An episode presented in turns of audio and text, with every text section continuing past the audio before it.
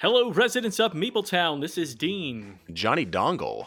And today we're going to be talking about lots of games we've been playing lately, and we're going to be doing reviews of Libertalia and the Magnificent. So thanks for joining us for episode 99. What?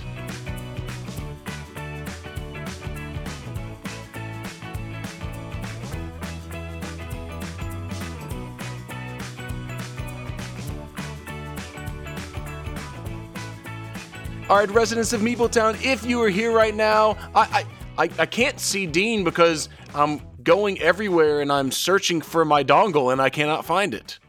That's oh boy. It's like I'm like I don't see Dean. Dean's waiting for me in the room, but I've lost my dongle.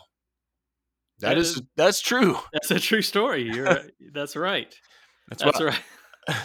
that's a weird name for something, right? I think so.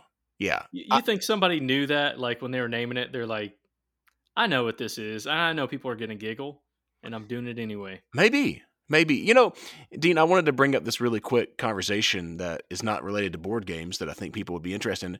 Are you a Mac guy or a PC guy? Because I'm a, I'm a Mac guy, but I'm going to make a complaint here for a minute. I'm a Mac guy. Yeah. Okay. I would also say and preface it with I've been a PC guy before. I'm not a Mac homer you know, that thinks Max poop don't stink. You know what I mean? Those people and yeah, yeah. everything's so great and I Mac this, Mac that. I just prefer them because I feel like they're more stable and more user friendly. And yes, I it's harder to customize things. PC people that are screaming at me right now, I get it, but my Mac never crashes. Never. Don't tell me your PC doesn't crash pretty regularly. It is true. Actually, I've been thinking about that lately because I know people who have had theirs crash. I will say a few years back, I had to do a video for uh, for my job. It was a big presentation thing I was doing. It was, you know, we're going to have hundreds of people there. I'm presenting this video to them that I had edited. In the midst of finishing up the edit, my Mac crashed, and I knew it was coming. It was like it was an older computer, and it was it was just on its last leg. You were pushing her to her limits, man. Yeah, and I didn't know what to do. I mean, I freaked out. I had to get, uh, I had to back up the hard drive somehow. Thankfully, the hard drive didn't crash. I was able to pull the files off of that and re-edit it. But I was, oh man, that was a period of about 48 hours that I I never want to relive. It was not but that's, fun. You know, that's the point though. Like mashes, mashes. Whoops, Max crash so infrequently that you don't even know what to do when it happens. I freaked out yeah, I went and bought a new Mac on that very night. but let let now I do know this too. To compl- all right, let Johnny Grump, Grumpy Pants come on and say Macs are outrageously expensive. They are. They're expensive for what they are. Um, maybe outrageous is not the right word, but maybe. And also, I am so sick of having to have 38 dongles.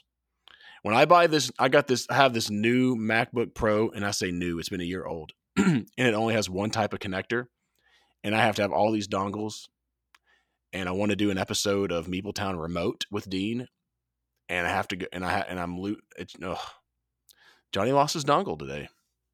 Yeah, I'm kicking it old school with plug-in auxiliary headphones right now. oh man, I just got AirPods for the first time in my life, like a couple weeks ago. Pros or regulars? Well, I got the threes, like the the newest ones, for for a reason. Um, they don't have the the noise canceling, yeah. but the sound is supposed to be better from what I was reading than than the pros. But the complaint was that they are big and so like they can hurt your ears. But they've been fine with me. That's good. But my kids wouldn't be able to use them. My wife wouldn't be able to use them. Well, let me tell you a quick story. All right. It's just gonna be fast, and we will get to board games Is here. This, do you think care? Yeah, people they do because I oh, was trying to okay. find some AirPod Pros, and I was scouring Facebook Market, and I found someone with them new and sealed for forty five dollars. For those who, oh. for those who, uh, you know, who've been knowing, who know, uh, what does a new pair cost? One hundred and eighty dollars or something like that.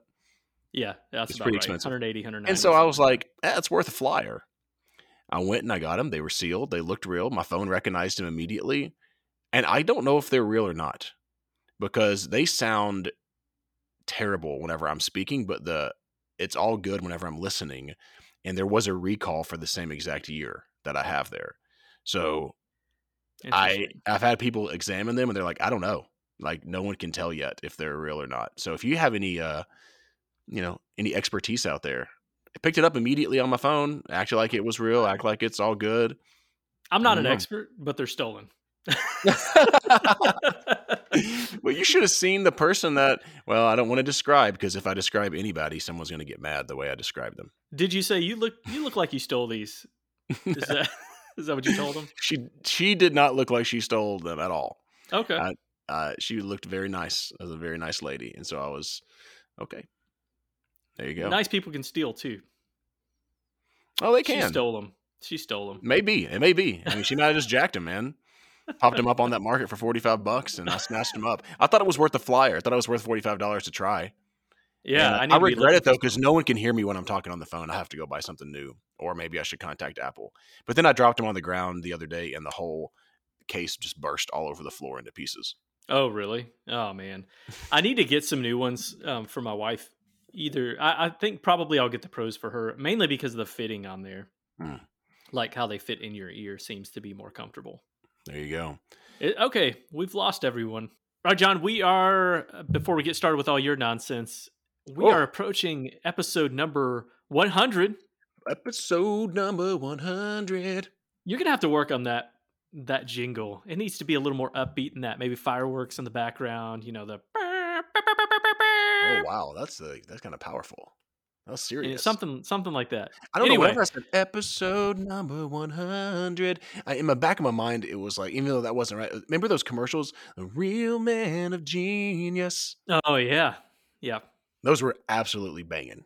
Those are pretty fantastic. Okay, but what I was getting at is if anybody wants to add anything to the episode, if you're like, yeah, I'd like to say something to Meepletown, good, bad, or like I, I'm going to tear these guys apart and you want us to read it for our 100th Wow. episode, Please why don't you just go ahead and you can send us an email, uh, meepletowngames at gmail.com. You can post it in the guild if you want to do it there. If you're like, hey, I'd really like to say something audibly, like I want to send in an audible an audio file to these guys and maybe they'll play it on the podcast. That could happen. I don't know. Send us something. We'll see if you want to do that. If not, we're still going to do our thing, right? I mean, we're still going to have our episode, even if you, even if you don't want to send any anything at all. We're gonna have the episode if we're just talking to ourselves and we listen to ourselves. Yes, that's right. Let's do a board game, kind of poll. This is not a board game poll. It- it- board game is in the poll. Oh, okay. Oh, is. okay. I don't know if I actually saw the whole. You might not have read the last um, response. Okay. Okay. So Dean and I have been out of town on vacation. I was in Gatlinburg, Pigeon Forge, Smoky Mountain area. My kids picked that so that they can go do escape rooms and go karts and all that kind of stuff. Uh, my kids liked the escape room the best. They loved it. That's kind of board game related. yeah, it is. I like escape games.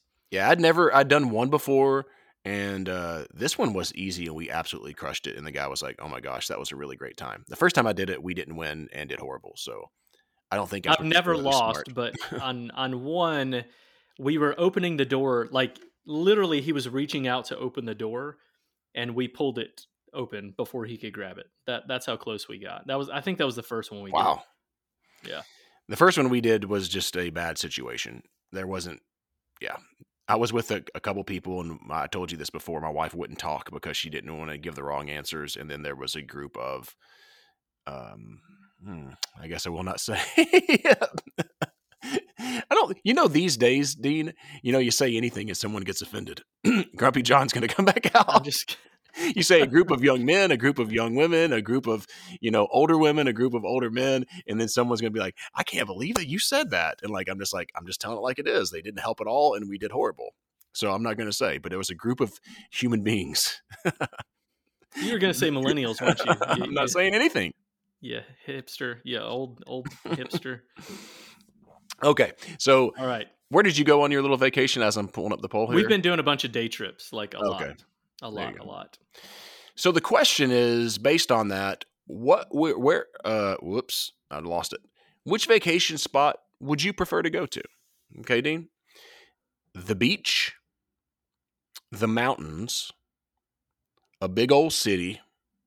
It just says a big city, but I just threw that in there. Or a board game convention.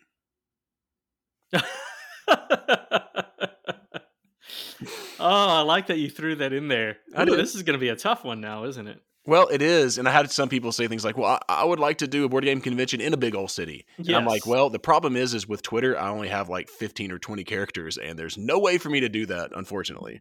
Because I thought the same thing. Like I was thinking of Uh. putting some longer ones in there. Here's what I think. I know my answer. I think I know your answer too. Okay. All right. I'm gonna say I'm gonna say people are going to say ah you like beach. this poll. People are gonna say the beach. I don't think they're gonna put board game on there. Okay. That is the last place answer. Oh, Listen, man. Dean, we've had this conversation before. there are absolutely some very attractive people who play board games. But let's just be real. Who are the types of people that are playing a lot of board games, Dean? People like me. They don't. We've already we've explained this. They've they've explained themselves, or we've explained ourselves. However, y'all want to say it. That you know, over they don't want to. Sh- people don't want to show much. I say they because I don't mind taking my shirt off and just I don't give a rat's what someone thinks. But, um, but I we remember we've had some of those polls about like overalls and stuff, and they're like, I can't expose my body. So you oh should, yeah. you know what I mean? And that's what I'm thinking. oh, that's like, a good call. there's a lot of people call. that that are not, you know, maybe they are attractive, and they just don't want to expose their body. It's just not their thing. I think we found that out. That Meepletown would rather remain as clothed as possible. Yeah, you can just be being modest. Being modest, that's that's okay. Doesn't mean you're ashamed. Hmm. All right. Uh, I just spotted a new pair of speedos the other day. Was my mom's basement an answer on there? Was that no, but I should have. Okay? Let's say, let's say, all right. We'll just say board game convention. I don't think that's right though. It's the number one answer. I did not expect that. That's Oh. hilarious. I, I was, you know, I didn't know what to expect. It actually got 38.8%.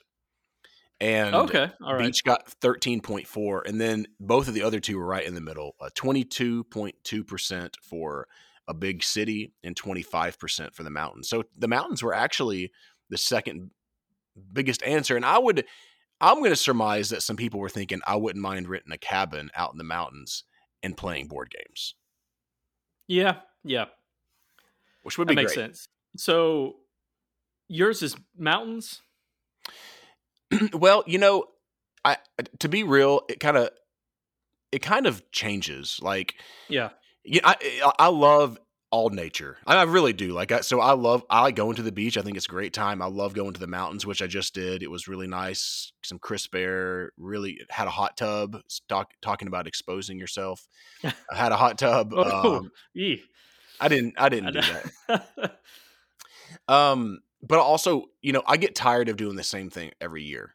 This is what happened this year, as we had gone to the beach several years in a row because we have someone that lets us use their condo down there. And hey, I'm all for a free vacation, but my kids were just getting tired of it, and I was kind of like, you know what, I could go for something different. And they decided they wanted to go to Gatlinburg, the Smoky Mountains. yeah. So we almost went to Gatlinburg. We just um it just wasn't going to work out with our with our schedule. Um we had several things that we wanted to do this spring break and just decided not to and, and do some day things as well. But I'm I'm with you. I like a variety. Here's what Yeah. I I say that I don't love the beach. And it's it has nothing to do with exposing myself. It has everything to do with I just don't like sitting on the beach for doing nothing. multiple days. I Yeah. really and I like exploring. I like doing things, and so that's why I tend to lean towards mountains and cities. Yeah. I Although agree with that. recently it's been more cities than mountains for sure. I like that as well. Um, but let me give you the the way that the beach works better. Alcohol. Okay. Yeah. you can't drink alcohol in those a other places. cooler of alcohol. Well, I mean, whenever you're just sitting there doing nothing, you might as well oh, you're saying that's toss what makes a couple cold better. ones. Yeah, I, I, I know that you don't drink very often, so I thought that maybe you probably haven't. You don't do that. Yeah, um, that's true. I don't. Yeah. I yep. I- I get beach like I like. So here's what my deal with the beach. I like to go with other people, and I like to have like KanJam going on, bocce ball going on, uh, chill time going on. You know, so I actually have activities. I'm not just sitting there the whole time. Yeah, yeah, yeah. That's that's kind of the way I am. But I yeah. Yeah. I still would rather like I would rather go to a place like Disney. I would rather go explore a new Yeah. city I haven't been to or or new places in a city that I have been to, something like that. I'm going to say a controversial statement. Okay. board game convention would be my absolute last choice. Is that right? down. Hands down. Like as much as I like, I can play board games on vacation. Like you understand? That's that's the way I I feel like. I when I go to the beach, I play board games. When I go to the mountains, I play board games. When I go to a big old city, I can play board games. I don't need to go to a board game convention. And I I I, I another controversial. I don't love playing games days on end. Oh my goodness! I don't. Shut it I, down. Shut. I have my Midtown own pod. We have our own podcast and YouTube channel, but I don't want to just play board games for three days in a row. I don't. No, I, I well, I do. I do sometimes. I'll, I'll Yeah. say that. Like I'm, I'm with you. I need some breaks, is what I'm saying. Like I don't mind having three days of playing. Like I would enjoy playing, you know, three or four games a day, you know, for three days in a row, but not eight in the morning till eleven o'clock at night. Let's. I'm going to throw out an example. All right, just, just throwing out this scenario, John.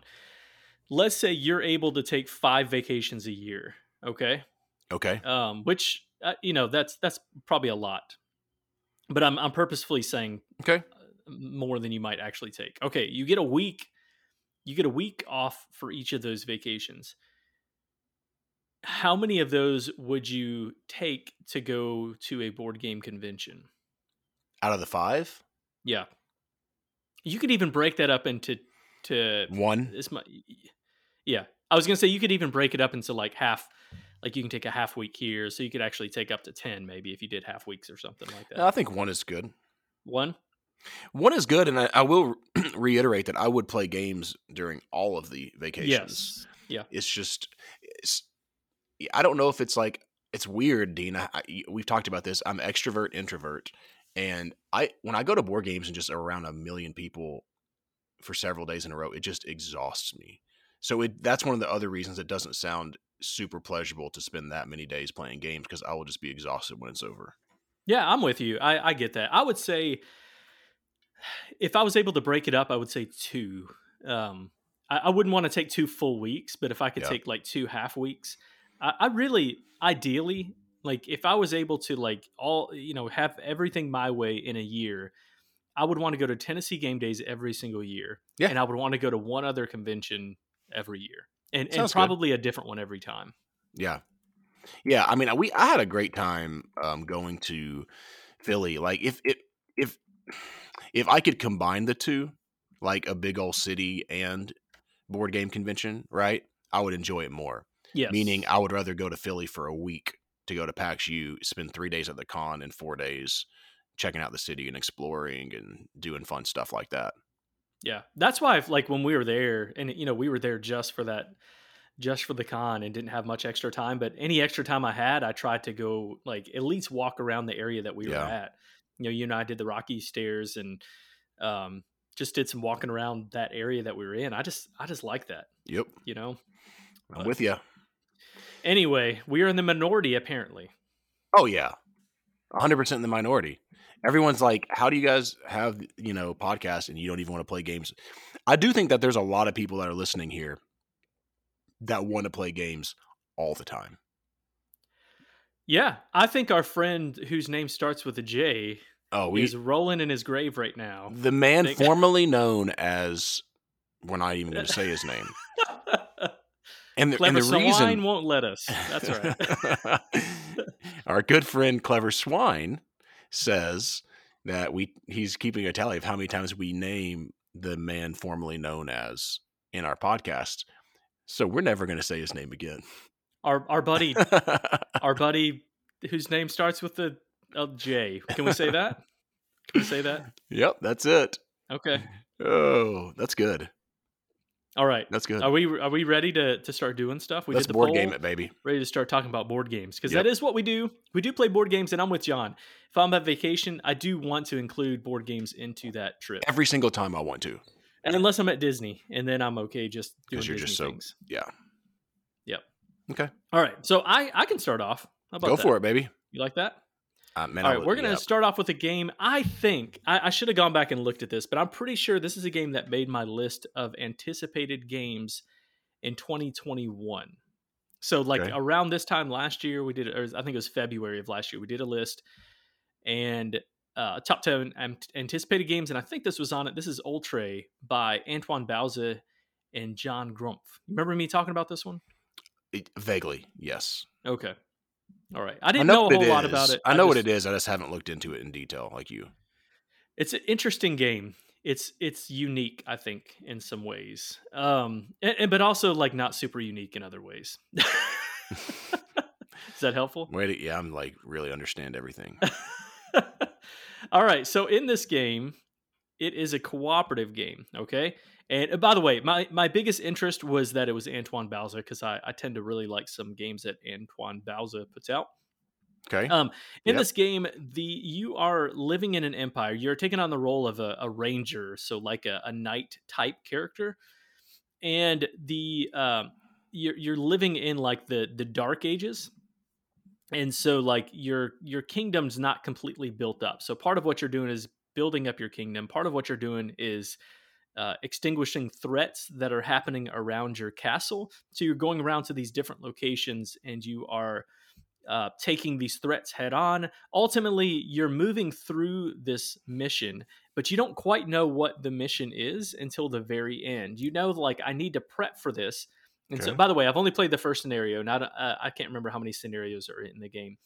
And I'm going to be kind of vague because I don't want to have any spoilers in this either. Okay but you don't quite know what's going to happen at the end of this scenario. But what you do know is I need to do these tasks so that I'll have some special abilities or, or special um, benefits for when I go to this final task. And, and so, like, you're not just going to get massacred because if you make it to the final task and you don't complete it in like this certain amount of time, you just lose the game. Mm. And sometimes you get to the final task, or I say sometimes this time, because I've only played it once, I got to the final task and I was like, oh, I did not prepare myself for what was going to happen. And I did lose. And then, like, you could just play the whole scenario over. But basically, when you're going around to these different scenario uh, to these different locations, you can take the actions at the locations, which give you a boost. They might give you a resource. They might give you uh, build up your fortification. You can build up your your prestige. Um, and then you're taking on these threats. But when you take on the threats or, or do some of the other things, you're rolling dice. That that's the the main mechanism. And um, so it says like basically somebody will read a card and it'll say like you have to um, roll dice for this type of uh, statistic or, or, for this type of like uh, you know what's the what's the word I'm looking for? Like when you do RPGs and you do your rolls, like your um, roll skill for, check yeah your skill checks there we go your skill checks. So it might be like roll for your wisdom roll for your strength that sort of thing. And so if you have a strong character you'll want to take on those tasks of rolling for strength and and that's the gist of it. Now there's it, it's dice rolling. I don't think you're going to like this game john. I'll just go ahead and say that off the bat because it's it's just dice chucking is a big part of this game. There is some mitigation with it like if you have these bread tokens it allows you to re- re-roll um, and you can usually have an idea of what type of roles you're going to need, and so you're not going to want to send a really weak character to go, you know, fight this yeah. thing or whatever. Okay. Well, what I did you think? This, I thought it was okay. okay. Yeah, and I, wow, I, I was expecting ex- you to be a little bit more excited about it. I was excited to play it, and then I was like, "There's nothing like." As far as the game mechanisms go, there's nothing like super exciting. There's nothing super new in this game. I hmm. think the newness comes from the scenarios. I'm guessing. Okay. That's that's my guess. Now I need to play through some more of these scenarios to know if that's the case because I've heard it gets better the more you play it potentially. Uh, but I need to replay the first scenario now that I know what's going to happen at the end of of that mission because basically you have this timer and the timer is determined by rolls too. Um, so like I roll a die and it tells me how many spaces I move the marker, and then when you move the marker, you're going to land on a space, and that tells you what to do. You might put more thread out there. You might yeah. be, you know, yeah, whatever, different things that can happen. So it's not always the same amount of time that you're going to be playing the game. But now that I know what's coming at the very end of the scenario, it makes it a little bit easier to to prep for that. So I don't know. I don't know. I, I, it's it's a big box. The production's really well done in this game. Really well done. I think it's it's a great production. But you just were you're kind of met on it. A little lighter, a little lighter than what I had hoped. Let me see what it says for the weight on here. Uh, two point three one. It actually kind of feels a little bit less than that. The the rules. I don't know. The rule book was was a little weird the way it explained it. I kind of want to know like You know, rulebook sometimes they'll give you like, here's all the information you need to know, and then once you have all Get that information, details. then we teach you how to play the game. Oh yeah. I don't really like that. I want to know how, like, what am I doing? What's a round look like? That's what I want to see first, and then Yeah. have those details come in later. I don't love So- all that because oftentimes I get confused about where stuff is when I have to go back later on. Like, is it in that beginning section or is it in the back section? You know, Yeah. and that's that, that can be really irritating. Yeah. So, So we'll see. Time will tell. I'm, I'll hold on to it for a little bit and, and play some more of it and see see what happens. But I, I'm, I'm mm, yeah, my excitement's not as, as high as what it was before. okay, well, there you go. That is Ulta. Ultra Ultra. isn't Ulta like a uh, store in the mall? Yeah, it is. Um, Okay. Isn't that a like they sell makeup and stuff, right? I, I I'm pretty sure that's right. Okay. I think that's right.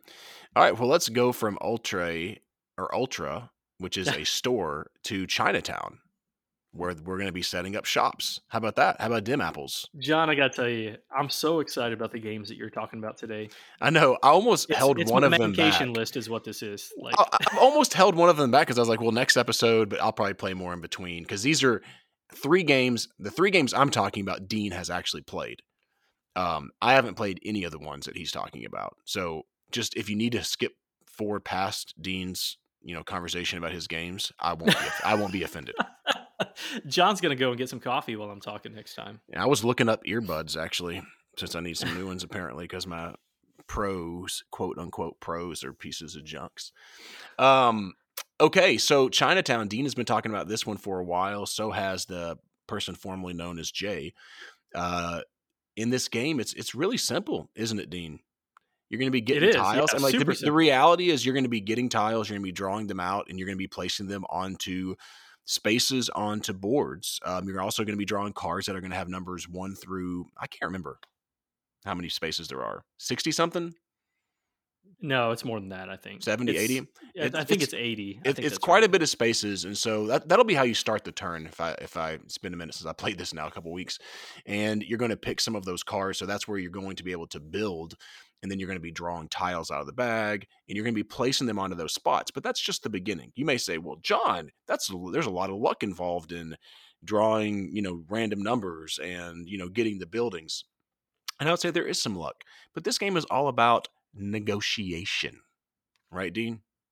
That's that's the name of the game. Actually, it's Chinatown, but it's Might as well could be called that. but is it is the negotiation, the board game. Because after you're putting out these tiles or thinking about putting out the tiles for your shops, you're going to be arguing and debating and schmoozing back and forth and trying to say, hey, well, I'm going to give you this type of shop for that. Because at the end of the round, for how big, however many spaces or how big your spots are, your shops are. So if you have the same type of shop next to each other, up to a certain amount of spaces based on the number on there, you're going to score a certain amount of money, which is pretty good. And the more that they're next to each other, the more money you're going to score, which is great. So every round you're going to end with income. And so I may be like, hey, Dean, I really need that restaurant over there. And he's like, needs something that I've got over here. And we're trying to, you know, negotiate that back and forth. Or Dean's like, you know what? I'm going to give you this spot with this exact thing right here. All right, now I'm going to give it to you. And I'm going to go, okay, well, I'll give you this for that. And then Dean's like, well, yeah, I think so. But you know what? You need to throw me another 10,000 bones. And I'm like, get that out of my face. I don't want that $10,000. How long can I go on this? You can keep going.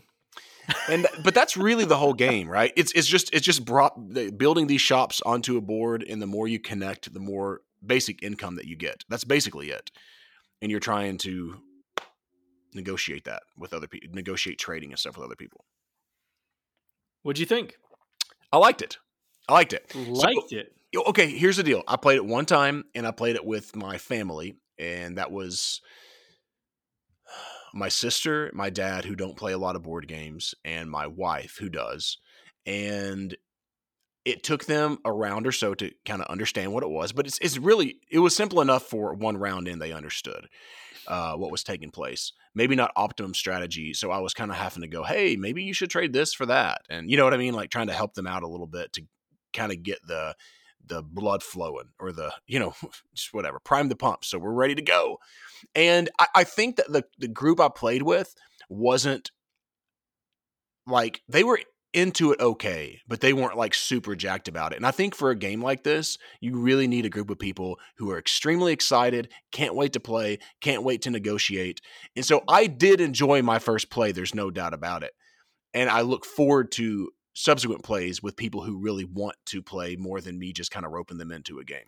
Yes. That that is the that that's the tough part of this game because if you don't have the right group, it's just not going to be an enjoyable experience. And it's going to be very like mechanical, you know, like you don't want this game to be mechanical. You want to get Yeah. invested in it. You want to have like really fun, a, a lot of fun with the negotiation, like yelling at other people for making dumb moves and and you know bad trades and all that. Yeah.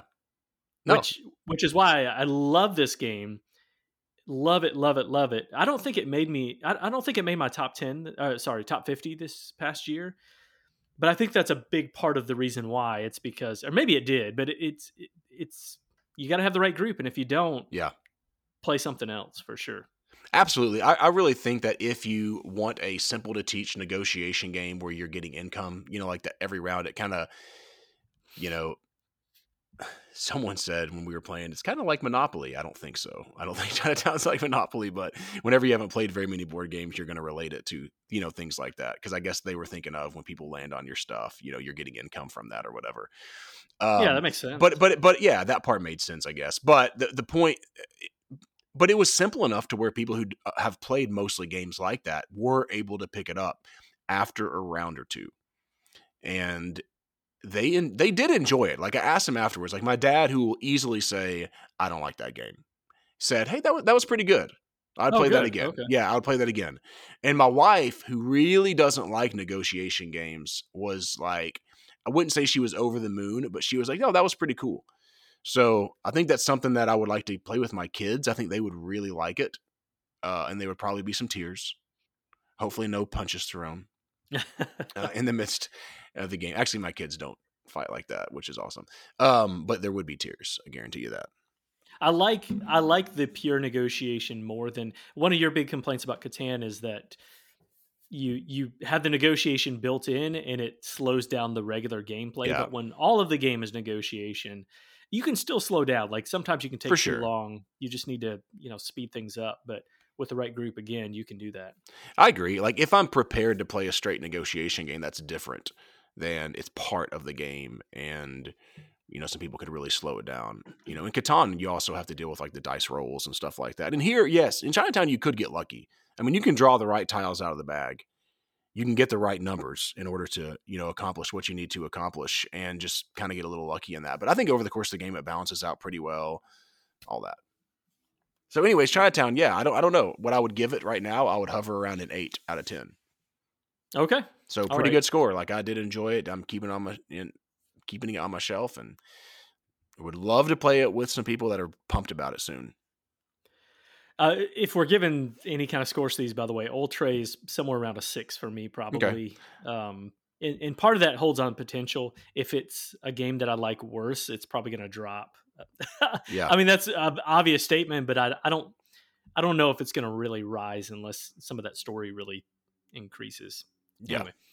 Okay, my next game I'm going to talk about is another cooperative game. That's Pandemic Fall of Rome. Now, this one I picked up for five dollars at Tennessee Game Days. You were so I'm excited. so excited. I've been wanting to play this one for a long time, but I wasn't wanting to pay peak prices for this one necessarily, just because I already have some Pandemic games. Pandemic's a game that I already really like, but this one just seems so unique. Uh, not only that, but it's also so it's uh, designer Matt Leacock, but it's also Paolo Mori, who is uh, the designer of Oh, I didn't some know other that. games. Yeah, yeah, yeah. Blitzkrieg, Caesar.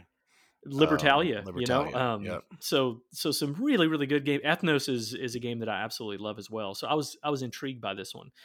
Okay, so in this one, um, you are the uh, Roman Empire, and you are fighting off these barbarians, uh, these different uh, barbarian factions, and there's five of them, and so it kind of works, kind of, kind of works similarly to regular pandemic. You know, in pandemic, you have to get five of one type of card, and then you can like cure that disease So there's so no thi- disease in this game. there's no disease. Well, there might be, but you don't. You're not fighting against the disease. You know, you never know. I'm sure there's some kind of disease going on in, in Rome during the Roman Empire, right? Who are the people that you're fighting? Barbarians. You Or know, would you call diseases. would you call barbarians a disease? no, Oh, I think Dean just called. So if there's any barbarians listening right now, they they had then they had diseases. How about that? Mm, All right. mhm. Okay, so beginning of the fifth century, that's when this game takes place, and and so each of the different groups that you're fighting off, they don't necessarily have like a five card value. It's not like I have to turn in five cards to get rid of this group. It might be this group only needs three cards. This one only needs four, but there's five different types, and so you're fighting off a, an additional one. Okay, so that's that's a difference there, which I think is interesting. The way that you fight off, like you can't just go to a space and remove cubes like you do in Pandemic. In this one, you have to bring legions with you, and the legions fight off those different barbarians. And how that works is you roll dice, which is totally fine for me in this one. Um, okay, I, I had no problem with that because you're rolling dice and what it the dice have like a cube on it or a legion. So if it's cube, you remove one of those cubes that you're fighting. If it's a legion, you remove one of your legions. And so you're going to be losing characters. They're going to be losing characters. And and that is it is random. Now you have different character abilities just like in Pandemic and so some of that can negate some of that, but but overall you're rolling dice to get rid of those. And um when they come out they they come out onto the board in, in a different way as well like the way that the cubes come out uh, come onto the board. Okay you also you don't have to turn in cards for all of those barbarians. If you have removed all of a barbarian type then that can be a victory point condition as well. You have to keep them off the board, but like the way that I won, if I understood that. By the way, I played this one solo. Um, I just did uh, two handed this one. I think. I, I think I got this right. I, now that I'm, I'm questioning it, now that I'm not looking at the rule book, but so I completely removed four of the different barbarians. Sorry, I, I completely like turned in cards to like you know it's called a treaty i think like I, I made a treaty with these different tribes Mhm. and then i completely removed one of them from the board allowing me to win the game and i won this one kind of easily because of that but i also played on the easiest intro level and so if you add in more of those you know like the epidemic cards if you add in more of those it makes it more difficult excuse me. i really like this one Yeah? i thought this was a lot of fun yeah this was definitely worth the five dollars that i spent to pick it up no I, I i like pandemic a lot it's Yes, you know, it's always been one of my favorite games, all different iterations that I've played. But I just I thought this was it's way Did it feel more fresh? unique. You did. It absolutely felt fresh to me. it's because of all the different mechanisms that are in it. It didn't just feel like, okay, I'm making one little tweak to this. It's like a whole new game using kind of those base, you know, base Yeah. mechanisms. well there I you like go. it. Are you interested in this one? Do you like yeah, no, I would play this one. I like Pandemic. Like it's cool. I just I don't have anyone to play it with. You know, my I'll wife doesn't. Well, there. No, we won't though. That's the problem. uh, uh, Darren actually sent me a message. For those who don't know who Darren is, uh, he's probably listening right now. Hey, Darren. He went with us to PAX U, if you can remember. He sent me a message about Merchants of the what is it called? Dark Road. Dark Road. I knew it was Dark something. I was going to say Dark Knight, but I did not think it was Merchants of the Dark Knight. That would be sick if Batman showed up, but I might actually. We, but I, I, he was, he has an extra copy that he ordered and was asking me about it this week. And I said, Darren, I'm going to be honest with you. Dean and I are never going to play this game. No, we're gonna play it like we're gonna do it for next episode. That's what I'm saying. That's, I don't All know if that's actually gonna happen, but uh, what I, I was like, I'm just gonna be real. There's often, very often, we don't get to play. We we say we're gonna play a game, and we absolutely never do. So I said, you know what, man, you should just cancel that or try to sell it to somebody else. I'm still interested if I ever get to play it. I don't know if you're gonna like it. We'll we'll see. Okay. Okay. I don't know if I'm gonna like it. I've only played it solo so far, and and then we've had other things kind of come to the table. But that maybe that's not the best one to do for like our hundredth episode. We'll see. We need to. Oh yeah, we gotta do something special for that. You're right. Good point. Good point. John and I are big planners. We plan way ahead on these Yeah. episodes. There we go. Let me talk about my next game because we have Wait, a lot. wait, wait, wait, wait, wait. Before Oh, you do, Okay. Can you move the game that I've been anticipating to the very end? Are you okay yes, with that? I already am. Okay, good. Okay, go ahead. The next game I'm going to talk about is the Castles of Mad King Ludwig. Okay, this is rated 7.5 on BGG. I, I I don't know why I don't say these for all of these because I really enjoy that. I'll go back to Chinatown real quick. It is rated 7.4 and it is the 372nd game overall. Castles of Mad King Ludwig, Ludwig, jeez, is 162 overall, and the person formerly known as Jay has enjoyed this game, and he has talked to me about it. Now he has, I think, prefaced it with it's one of those games that he plays with his family. His family likes it. He might not love it as much as you know um, just personally, but he does enjoy it for like that type of a game. I had I've had some other people contact me when they heard that I bought it and say things like, "Oh, I can't wait for you to play this game. I'm excited. It's a really good one." Uh, played it two player, so I also preface it with that. You know, some people say that I make too many. Um, what's that called, Dean? Oh, I get hounded for this all the time. Make too many statements. Um, oh my gosh, what's the word? Oh, oh, yeah. Statements ahead like you of time. preface things too much, or I you preface things too much, but I'm, I'm, looking for a particular word that everyone's screaming at the radio right now. Um, It'll yeah. come to us. Yeah, whatever. Uh, anyways, that's gonna drive me insane. Qualify. There it is. Yes, there they, My friends uh, joke with me, call me the qualifier, but I will I do want to qualify it with saying I've only played two players. I do think that this game would be better at a higher player count. But in this game, you have a master builder who's going to be you're going to have five tiles, I believe, depending on five or six, I think, depending on the number of players. The master builder is going to set the price for all these based on a you know set numbers that are on the board. So you might put a tile that you really really want at a higher price because you don't want anyone else to get it. But then that's the tough part of the game is now you got to pay the higher price, right? Um, or maybe you try to slide it in the middle there and hope that no one goes for it, or you see a piece that you know would be great for Dean, and you're like, man, I'm not going to let Dean have that, so I'm going to put it at you know fifteen thousand dollars, you know, really high price or whatever. And it's really as simple as the players then go and so if I'm the master builder, Dean's going to you know be able to pick first and he's going to grab that piece and put it into his castle.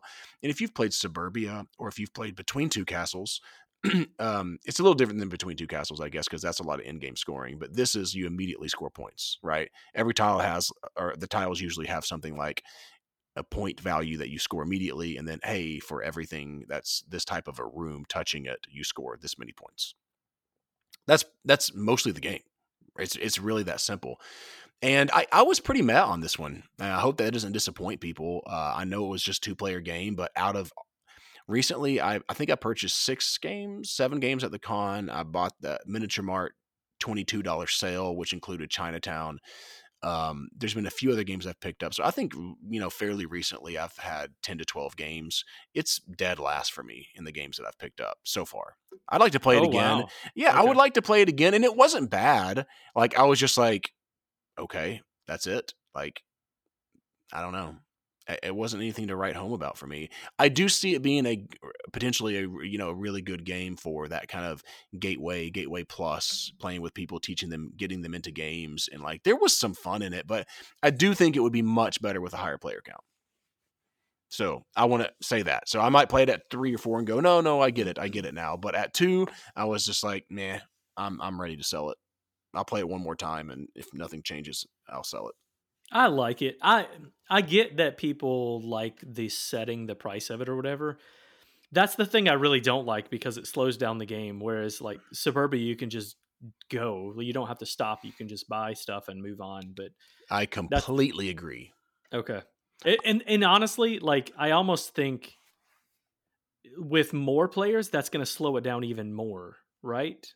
Yeah, okay, again, let me let me say that I've only played this the app version. I haven't played the physical version, which could play out very differently, but it seems like with more people, it'll slow down more because then you're having to think through, okay, I don't want them to buy this. I don't mm-hmm. want them to buy this, but I want to buy this and it's just yeah. I don't know. I don't I agree that. with that 100% and that was the that was one of my bigger issues with the game was that I could see how some people as you said would really love that part, but I thought it really slowed down the gameplay. And like especially I could see like I only played it at two, and all I had to keep it with with one other person. I can't imagine sitting there with like three people and going, okay, well, what does Dean want? What you know? I guess you're gonna have to just not play like that. Maybe like it, you could really have a lot of AP. Yeah, and I caught myself having a little bit, and I agree. Like I would rather just like have some tiles out there, have some prices. Let's go. Let's yep. put them in the thing. Let's let's that part. I agree. Slow down the gameplay, and I was not a fan of personally. Though I do totally see why some people might really love that part. Yeah. Yep. All right. So there you go. I would give it probably uh, six, six and a half after one play. that's probably where I was at. It. And in the flip side of that, uh, Suburbia is you know pretty high, eight, eight and a half for me. I think so. Yeah, I really like Suburbia. I, I want to play that again now after doing that. Yep. And it's been a while, so I probably yeah. Who knows? That could could actually be higher. Anyway, all right. Then the speaking of games that you picked up on that sale, Mm-hmm. I picked up K2 during that sale. You, These were all twenty. You've been talking about this one a lot, Dean. Have I Yeah. on here? Notice to me. Okay, Every time I see you, you're talking about K2. that's probably right. I think you might like this game, John. I, I think you might. So, in this game, you are climbing K2. It's the second highest mountain on Earth. Uh, a lot of people die in the mountain. They say, uh, if I remember right, I think it's like one out of four people. Is that yeah? Looking at the one out of four know. people die climbing this mountain, uh, as opposed to Why would you? Why would you risk it? sorry let me let me restate that in a in a better way so it is it kills one person for every four who have reached the summit there we Oh, go okay. Still, like as much as I like adventure and don't mind risking, like 25% chance of dying, that's pretty high. yeah and there's a lot of you know factors that are beyond your control I think I'll pass. Yeah. But you don't have to pass. You can play the board game and it feels exactly the That's same. what I'll do. that's uh, in fact the designer is a is a climber and um, i think you can tell it's a pretty simple design. Let me just go ahead and say how it plays. So you're trying to reach the peak. You've got two different climbers and the higher you get the more points you're going to get. But also the higher that you get the more likelihood that you're going to not make it. All right. So on your turn you've got six cards in your hand. You're going to pick three of those to play you play them face down everyone flips over at the same time and then you're going to just play your uh, play your cards if you are the most adventurous, meaning you're trying to move faster than anyone else in that round, then you have to take a negative effect, which is like can affect your speed. It can affect your uh, acclimation, which is kind of like your oxygen. It's it's other things, but it's like you know you run out of oxygen. You you don't acclimate as well the higher you get up, obviously. So, um, so then you play those cards in turn order, and where do I want to start? So you play those cards in turnover. uh, sorry, in in in turn You're order. leaving us on a cliffhanger. when I play my cards, I can move up. I can move a combination of any of my climbers, right? I don't have to just move one or the other. I can move both of them or, or just one or whatever. You're going to move them up. You're going to move up your acclimation, and um, you're going to need to have a higher acclimation because the higher you get, the more that is going to drop. So if you're at the peak, it might be. I'm not looking at the map right now. Let me look on there. It might be that you're going to lose two on your acclimation from just that but your weather can also affect that and so like you might have another one or two that you would lose from your acclimation now here's the problem you can only keep six acclimation from round to round and so like you might want to get up to the peak and then hurry up and scoot back down because otherwise you might you might not make it. There, there's cards that increase your acclimation but if you don't have those in your hand then you're not going to be obviously you can't use those. And so like you you could just die. And some of that is is you can plan in this really well. You can plan but sometimes you're going to have to take a risk to move up the mountain and and you might you might not be able to to make it. Like you might just not have the cards in your hand that you want to be able to acclimate as well to those higher altitudes this game is a lot of fun. We played this at five five players? Yeah we played this at five players. I, I had a retreat with some of my students a couple weeks ago. Yeah the max player count is five. Also by the way some of the spots you can't you can go th- like if there's two people and you can only have a max of two people on the spaces you can go through that but you can't like stay in that spot so you have to plan through what the other players are doing too which at five players it can get pretty crowded on the mountain as you can imagine ah yeah it's, You it's just really it. fun you can set up a tent too that helps like increase your acclimation by one if you're on that space and Mhm.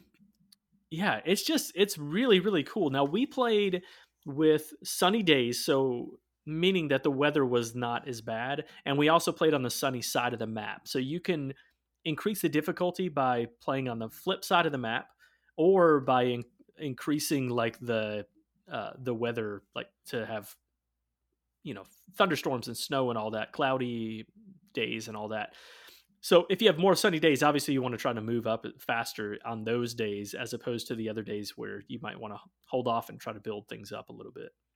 Wow, there you go. Like it. Like it. I think I you're going to like like to this one a lot, John. Yeah, I think that would be fun. Too bad I can't talk about it because I never played it. I need to. It's also got some other expansion maps and stuff like that that I want to check out. Uh, I did not win this game, by the way. I, I Ah. made. I had one character reach the peak, and then another one that just couldn't quite get there. there you go. Yep. That is K2. K two. Sounds fun. All right, so the game that, that you know the Oh, I'm so excited. the the godfather of them all. Uh, Dean has been waiting forever for me to play the Godfather Corleone's Empire. For I'm those who so have... nervous right now. if you hate this game, I quit the podcast. oh, uh, well, I'm going to string this out as long as possible. Oh no. I'm just going to let you dongle for a minute there. um, so this is a game that is said by many, many people to be highly underrated, though it's ranked 358 overall, which is pretty high. And then for thematic games, it's ranked 87 overall, and it's 7.5%. So I think that people say that it, often that it's overlooked, and I'll have to admit, I have overlooked it, maybe maybe rightfully so, a number of times, simply because we've had these conversations when there's an IP that turns into a game. I, I, I there's very few that they do justice to the IP. A lot of times it's just like I feel like they ha- use the IP to put out a subpar game. Agree or disagree, Dean? Yes, I don't think this game. I'll just go ahead and say this off the bat. I don't think this uses the the Godfather IP well enough. I think it feels like a Godfather game, but not like Godfather the movies. I almost feel like if they just had like a gangsta themed game, Yes, that it might have actually sold better and done better. Maybe And I'm probably wrong. could have done more expansions and stuff like that too. Yeah. Are there expansions to it or just a straight Nothing, up nothing? nothing. Um, I mean, I've actually passed up on this. I think at you know like one of those Ross's, TJ Maxx Tuesday morning. I don't know, Dean. What was it at? Like it wasn't went at like ten or fifteen bucks, or maybe it was twenty bucks. I think it was Marshalls. It was I, I picked mine up for I think twenty. 20 okay. So finally when i was at tennessee game day, somebody had some for sale in shrink and so i picked it up for 25 bucks. I'm like you know what? I'm finally gonna pick this thing up. Dean and the person formerly known as jay has talked about this game a lot. And uh, so yeah we get it to the table. So in the godfather i'll just kind of quickly share what's happened what's cracking in this game. You're putting out worker placements but it's a little more interesting than just putting out a worker placement spot and getting uh, a new job, you know, which is you're going to try to fulfill those to gain money or uh, an ability, a one-time ability, or you know, go get some money or grab the first player's player token like you would in so many other worker placements because there are square worker placement spots. And if you put place in those spots, you're shaking down the front of the business, baby. And that's it. They're also family members, which have circle spots, and those are going to shake down the back of the business, but the back of every business in each district that's adjacent to them. So most of, you're at least going to be shaking down two businesses with the family members, if not three businesses with the family members. Um, could there be four? Oh, it could be four, yes, as the tiles come out over the course of the game. Three different districts. Um, and so those become really interesting because not only are you shaking down more businesses, but at the end of the round, whoever has the most player power in each district is going to take over. What is it called, Dean? Rule the not rule the district. Um, kind of though. It's their Yeah, I territory. forget what it's turf now. turf wars. It's turf wars. Yeah, yeah. So you'll yeah. have it. So so and then if you do have that, then next round, anyone who shakes down the front of any businesses in your turf, you get the same reward, which is really big. And then at the end of the game, you're also going to score five dollars per district for who has the most tokens in that district. So whoever has, you know, every round over the course of what is this four rounds, Dean? Yeah, uh, four acts.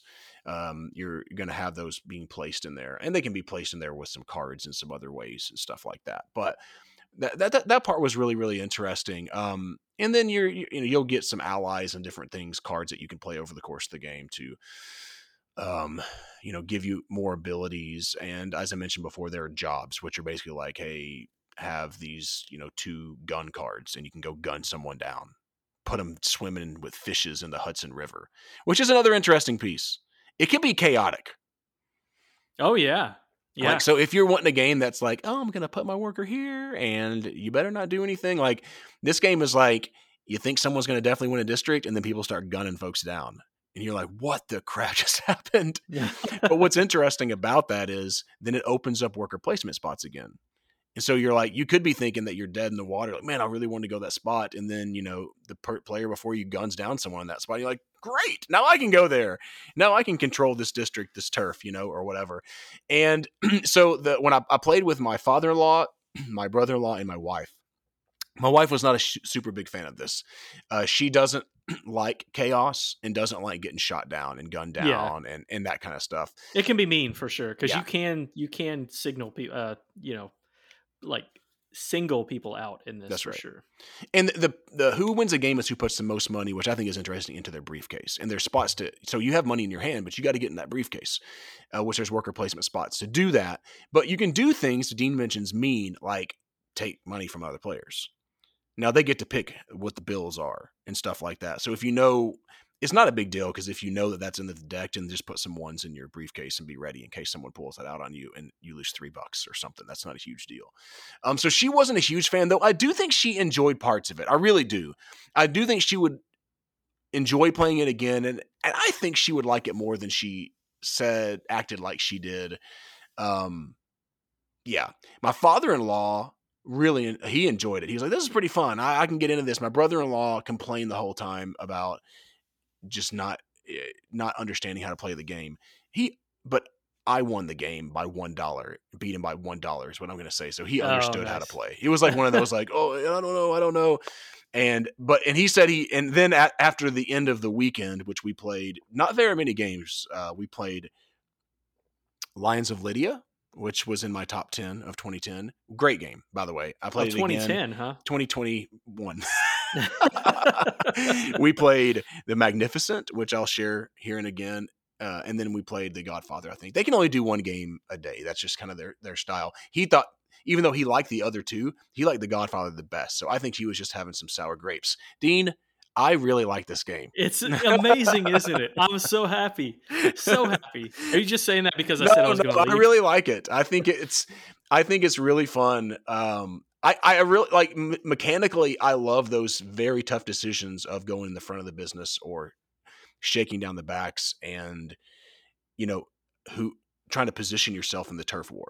Like that Yeah. can be really hard. Like you can be like, I don't really want this these rewards for the back of these districts, but I really want to win this district this round because I'm um, I'd like that five dollars at the end of the game, you know. And so like it's like can be really tough. And then I think it's fun. Then all of a sudden you like stress about it for five minutes, and then someone just mows you down. And you're like, what? Yeah.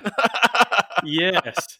I love the chaos even. You know what I mean? Like because it's like you you have to expect it. You have to prepare Yeah. for getting mowed down, especially if if you're suitcasing a lot of money, you have to know, okay, I'm going to get shot down. Yep. It's just it's going to happen. And and people are going to steal stuff from me or whatever, which I think is interesting too because you have to put ones in your suitcase just so that people don't steal.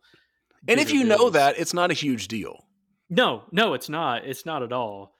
Although for some people, I, I can see it being like you said, the the chaos and the attacky stuff. People, some people just won't like that.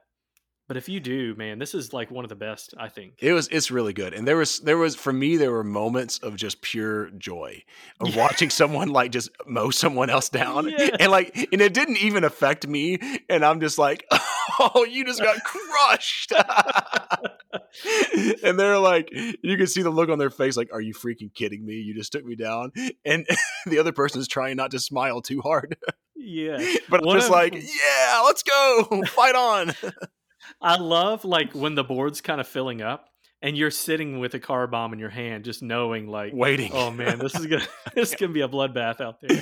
there are times too though that i think it, it- there's a lot of very interesting strategy about when to use those because i had some of those i was able to shoot people and stuff and like i'm sitting back going you know but it's not ideal right now like, Yeah. there's that temptation just because you have it just to do it you know and like but going this is probably not optimal but the hard part is like you cut you shut you shoot somebody and then you know that it's got to go all the way back around to you before Yeah. you and, and so there's e- most of the time we gun someone down or whatever i didn't get the spot that i would hoped maybe opened up i just gunned it down so that i could try to take over the turf war Yeah.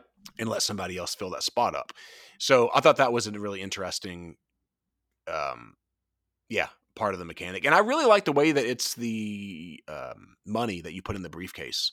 I think that's kind of cool. Like you can do get the too. money, and just because you have it doesn't mean anything until you actually get that in that briefcase. And I, then the the decision to like use that briefcase money to hire allies Yep. like and that's like going to give you a card that you play down and maybe you can move a piece and and some of those allies are really powerful but you can't spend too much money like you can't i don't think you can constantly be hiring allies at too much money or you're going to lose the game Yeah. Yeah. Absolutely. And and the hand limit is is I just think this game is like so well designed because the hand limit is really really important and I and I like it. Like I sometimes I don't like hand limits in game, but this one it makes so much sense because you can be sitting with a ton of cards in your A hand ton. and and you can't suitcase it all the time. well that's that's what my brother-in-law got mad, frustrated because in the first round he had a, he had like 15 cards and not enough but like 10 or 12 and he was Oh, he was just he was dominating the districts and like he was in like but he didn't wasn't spending any actions to suitcase any of his money and he got frustrated and like I just don't understand how you suitcase money and I'm like dude there's like three or four spots on the board right now like Yep. you just didn't take them like you spend, and time that's the thing like stuff. there's central park is one of those spots if i remember Yeah. right which has a lot of different connecting points to central park yep but you have to do it i mean you, You you, have just to have to. You, you have to take advantage of of those spots for sure I think that that my wife and I do think he liked it um Taylor I think if we played it again they would be pretty they would like it even more I really do yep yeah I, that's what i've seen is that once you can kind of grasp because there are there's area control there's worker placement there's you know the suitcasing aspect the the hand management all of those things. It's a lot. If, Yeah. i don't think this is a heavy game. It's not. It's not a heavy game. Yeah but if you're not like super used to all of those mechanisms it can be it can be a lot to handle for sure. Yep so I really Oh, did i'm so like it. happy. I can't wait to play this with like Justin, Justin. yeah, and you Yes. and um the person formerly known as Jay, like some of those guys like all together in one room. Like I was I'm literally like playing it going, I could see myself liking this better than Blood Rage. So oh wow I okay. could. I'm not saying that I do, but like I was like, I don't know. I I, I think it has more Blood Rage. A big part of your um, decisions are made are almost uh, through the drafting, right? Like that's a, it's not everything because you have to put your dudes on the map and stuff like that. This one constantly has interesting decisions. I think being thrown at your way, um, and I just I, I like the pace and the flow of this game a little bit. Because with Blood Rage, you can kind of sit back. That's another Eric Lang game. Is wh- why I'm relating it to that. If anyone's li- anyone listening is wondering why I'm doing that, Blood Rage can have some significant downtime, and you can in this game too. But I felt like there was a little bit less, maybe. yeah it's you don't experience a whole lot the downtime with blood rage is usually when somebody pillages if you're not in That's that right. region And then people, a bunch of people are putting guys in, like, hey, I'm gonna put my Yeah. guy in here. I'm gonna put my gal in here. I'm gonna do this, and then you're sitting there, or maybe you're kind of out for the round, and that's happening multiple times. It can you can kind of just sit back and, you know, I like Blood Rage a lot. It's in my top 50, so that's not that's very little. Uh, I'm not hating on it by any stretch, but that's one of the small things I don't love about it. And this Ah. this was this was really good. I'm I'm, i'm so to play it happy. I, i'm we're gonna have to play it more You're ready to end the before we do podcast our- just like that. yeah i've got mancation coming up so i i feel you know really confident i'll get this to the table next month but Yeah. we need to get table together with some of those people it's gonna be it's gonna be zoppity There you go. all right let's get on to the first of our reviews libertalia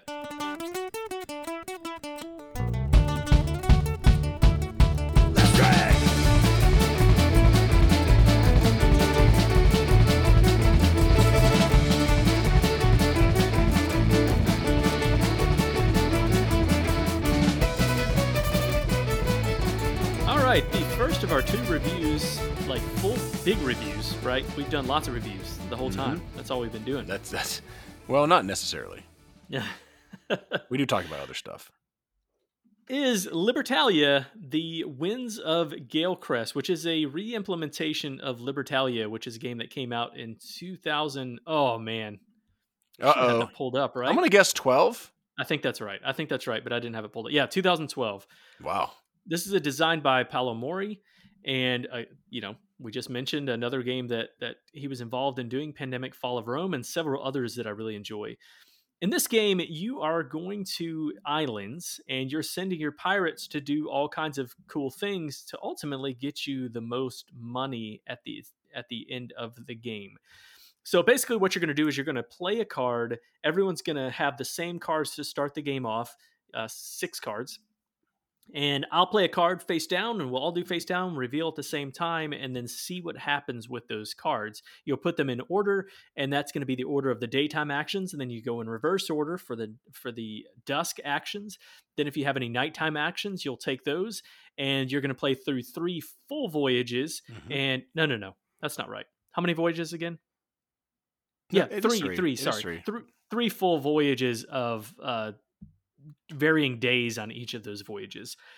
Um, so what might some of those cards do? Some of the cards might just give you gold. Some of them might allow you to take loot tokens. Some might make you take another character out, like you know, off of the island there's lots of different things that they can happen that can happen. The cool thing is though, after those daytime actions, the dusk actions happen in reverse order, and so that's when you're going to get the loot tokens. If you have somebody that is on the island still, and you're able to take your dusk action during that time, you're going to take a loot token, and those loot tokens can do different things. If you're playing with like the main game, it might be just you know take some gold. It might be you might off uh, another character. You might uh, I'm trying to think of what else. You might move up your um your influence. Your it's not influence. What is it called? Mm, I don't know. Yep. Uh, it'll it'll come to me. I'll, I'll, look. I, I, should have. I don't have renown? the rule book with me in here. What'd you say? Renown. It's basically your renown. It's it's yeah. Let's just call it that. yeah. So anyway, that is kind of the gist of the game. Whoever has mm-hmm. the most money at the end of the game is going to be the winner. Okay. Good enough? That that was very brief. That's okay though, right? That was the best you've ever done, actually. Is that right? Yeah, that was great. The briefer the better. Okay. Let's talk about the art and components. That was really good. I mean, it's a Stegmaier game. He always puts out almost almost always puts out completely stellar um, and components. Agree or disagree? Yeah, I agree. And I think one of the things that they said coming out with this game is in comparing it to the regular game of Libertalia is they wanted to they wanted to increase the components and one of those things is is he liked those tiles from Azul. Yeah. And so okay. wanted to have tiles like that in this one, which is what the loot tokens are in this one. And I think that they did a great job. I, I really like those. And it's very satisfying, just like Azul drawing those out of the bag, putting them out on the board. It just tactically feels very, very good. Tact- tactilely? Yeah. Tactilely. That's it. That's it. uh, I think they're all, yeah, I think it's good. I, I mean, I think the cars were good. I think you know everything was done well. I didn't, you know, I don't know if I love the art. I know we tied a conversation about that, Dean. Um, not that the art's not done really well, it is, but the kind of cartoony nature of it. I don't know. I guess after seeing the old version, I don't, I, I, I don't know if I'd have loved it. Yeah. Yep. I, am I'm, I'm with you. I I would have preferred to have something a little more piratey instead of the I don't know air air well, I just, sky pirates. What do you call them? I don't know. I, I will probably, and I, I think the art on the new version is better. Okay, I didn't love the art on the old version of this at all. I thought it was just okay. I like the piratey stuff, but I, I didn't think it was great. Uh, maybe I'll eat my words, Dean, but I'm a little cute animal out at the moment. No, there's so many games. Said that. With, there's you've so many that. games that have that. Every game is coming up with these cool force creatures or these cute whatever. And I'm just like, eh, okay, here's another one. Especially like the anthropomorphic, like is that yes, exactly right. Reputation track. There we go. There you go. Reputation. reputation. I, I, knew it started with an R. I think they should change it to renown. Is it because it's like a pirate game? Our uh, reputation. Probably. I wonder what our reputation's doing right now with the listeners. probably, probably pretty great. Going down the toilet. So was, uh, I would say top five joke for you. Oh, there you go. All right. Well, that's that's actually really high. Okay. Yeah. game on. I have uh, I have something else for the uh, special time in the podcast that listeners who listen really long get to hear. So that was that's a promo for that. If if there's people who've never heard that before, and I'm being vague enough to not just say it right out. Anyway, uh, gameplay. Yep. I Go ahead. okay, I'll just say I, okay. So overall, it I thought it was okay, Dean. Um, I thought there were some interesting decisions with the cards. It is interesting that you are playing the same cards as your opponent. So it's not like you're just getting lucky. You know what I mean? Like, oh man, I drew the perfect combination of cards and they didn't draw a great combination of cards or whatever. Um, I think it also what I, another thing that I liked about it, uh, I guess I'll start off with the positives was, you know, you're playing the card up top and where you play it depends on the turn order. Um, and also then also picks also determines where you're going to pick up the Azul tiles, whatever those are called. I know you've said what they're yeah. called, and I think that that's interesting because like the the values on the cards that you play are going to determine where they go, and so there is a little bit of that which I like in games, trying to get in your opponent's head and go, okay, I know what cards he or she has. I know they have the same cards as me. um, well, most of the time you can hold them hold some over from the round before, right? Yeah. Yeah. Well, it, it, that's kind of the big thing. So, yeah. like in the first round, you're only playing four of the six cards that you have. Then everyone's going to draw six new cards of the same cards. That's right. But then you have like the leftover ones from the last one. So the, by the time you get to the last voyage, you you might not remember at all what other characters have. I think if you're playing two players, you have a pretty good idea. If you were playing like more player count, but like I think for the most part when we were playing, I was able to remember. Mm, close, not not hundred percent, right? Not hundred percent, but pretty accurately what you had in the hand. And I like that though, like going, okay, I think Dean didn't play that one yet. Okay, he could play that right now, and that part could lead to some AP. And the way that that works, and the way, oh man, but I, I, I really want to pick up a treasure or whatever first. Uh, mm, but if he does this, and he could do this, and he could take my character out, and then so there could be a little bit of AP on that, and a little bit of chaos even with it, wouldn't you say? Yeah. Oh, yeah. Absolutely. I, and I think, yeah. I mean, it, this is a. I, I'm. I don't know if I want to call it a chaotic game, but it is. It's it's chaotic in in the sense of like what cards are going to come out and like what's going to happen as a result of those cards come out. Like you might play a card that says, you know, the last one on the right is going to be discarded from from the island. And so it's kind of mean in that sense but also the last card on the right could be your own card and so you're taking yourself out which is pretty interesting so there is a lot of I, I think there's a lot of chaos on what can happen after the reveal yep yep but um, but I still but I still like that. I, I like that kind of chaos. If you know going into the game, that's what this is. You know, that's what's going to happen. Yep, absolutely, absolutely. Yeah, I mean, some of the chaos was kind of fun. Like, I, like again, I I don't mind some chaos, like in Godfather or whatever. It can be kind of whoa, um, but I, I guess it's more fun when you're shooting people, I guess, and, and, trying to control territories and different things like that. A little more fun for me. You know, overall, my feeling, as I mentioned early, was like it's a fine game. I like it. I thought that has good art and like good components. Um, I, I thought there were interesting decisions with the card play and stuff, but nothing like just screamed out, "This is incredible! I love this game." I just thought it was fine. Did you think it felt dated in that sense? Like this is now there are some upgraded things. They've upgraded some of the cards. Know. There used to be 30 and now there's 40 cards, so there's a lot more variety in those. But did you feel like yeah, I didn't necessarily No, I didn't. Okay. Did you? Uh no, I don't think so. But I yeah. but I like the game. You know, I th- I think this is a really fun game. Yeah, I'm. Yeah, but I, I know that you didn't like it. I, I, you know, I think people are kind of gathering that you might not have liked this as much in general. Yeah, and Paolo Mori puts out good stuff. I, it was fine. Like that's a thing, and, and the weight here is at 2.10, 2.1. Um, you know, that's that seems a little low for it. Maybe, maybe not. Maybe not. It's a it's a lighter ish game. Um, yeah, yeah. I don't know. I don't know. It's I, I, okay. Let me just tell you. I'll come out right out and say, you know, I haven't played it as much as I would want to to give it probably an official rating, but I would say this is probably sitting around a six, six and a half for me right now. Yeah. Like a seven would be usually willing to play, and I don't think so. Like it's fine, but I don't think I'm usually willing to play it. There's too plenty other things I'd be like, hey, yeah, I'd rather play this. Yeah, excuse me. It's tough because I think this game plays to six, okay? So that's one thing to keep in mind. There's not a lot of games that play really well at 6 mm-hmm. or, or even five for that matter. This is a, an excellent one to pull out with that group. But the problem is you still have to have the right group. Now this goes back Yeah. to the Chinatown problem. I mean, I guess that's any game to an extent. You know, you want to play. with yeah, I mean, I guess when you're if you're a Euro player though, sometimes if people are pooing, they're just kind of pooing individually on their solo, sort of solo mode game.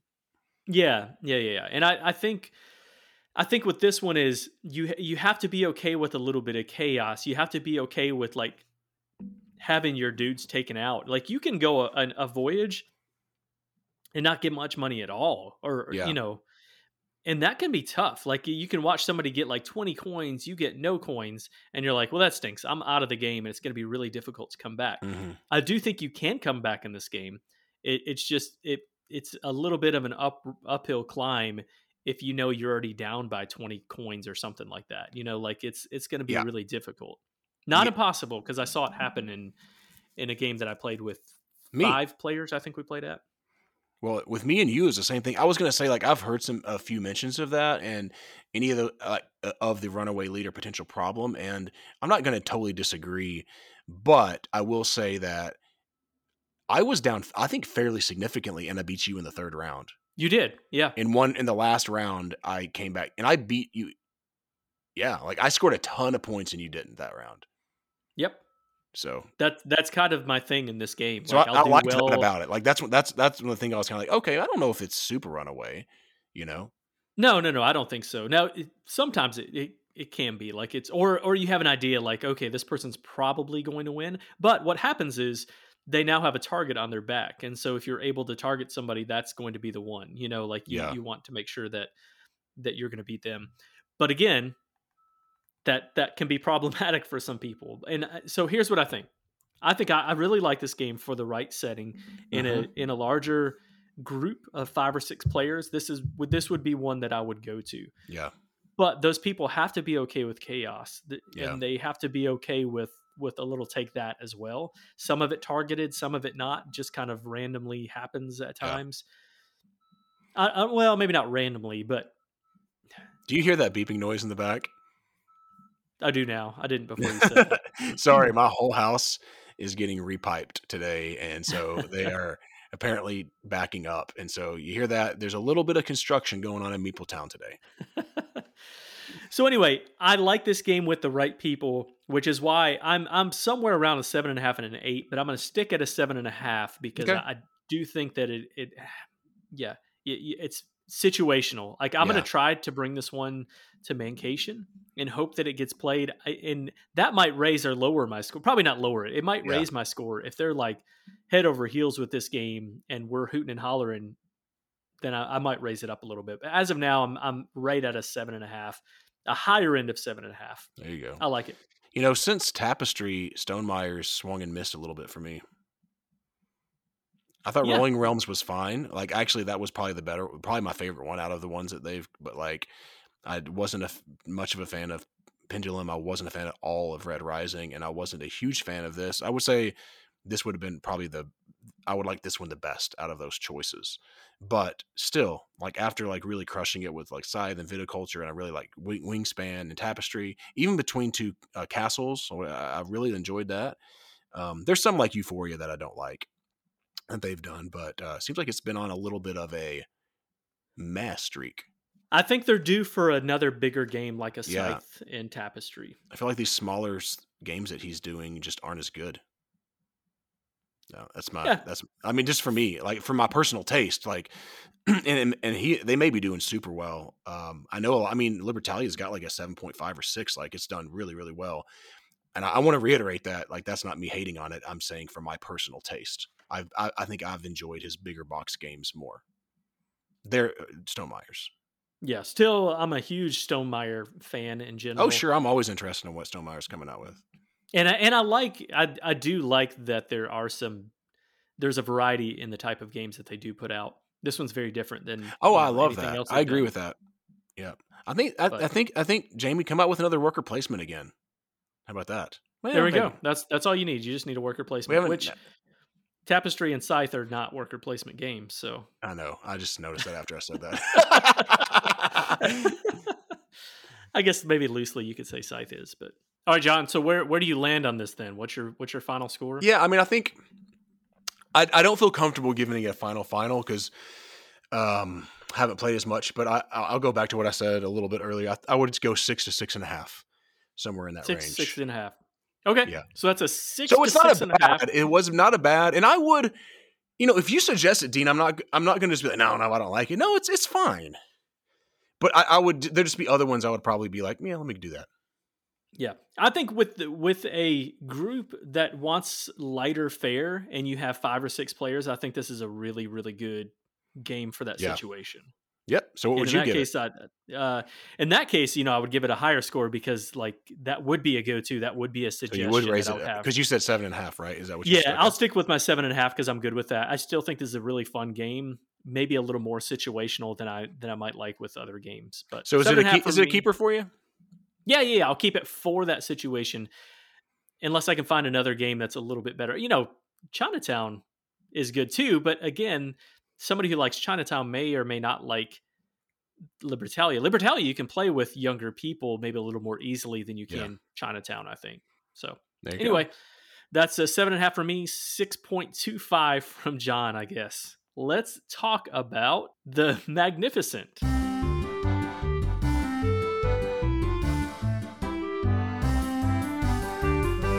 All right, Dean. So let's talk about the Magnificent. Now, this is a game that Steph Hodge has raved about, right?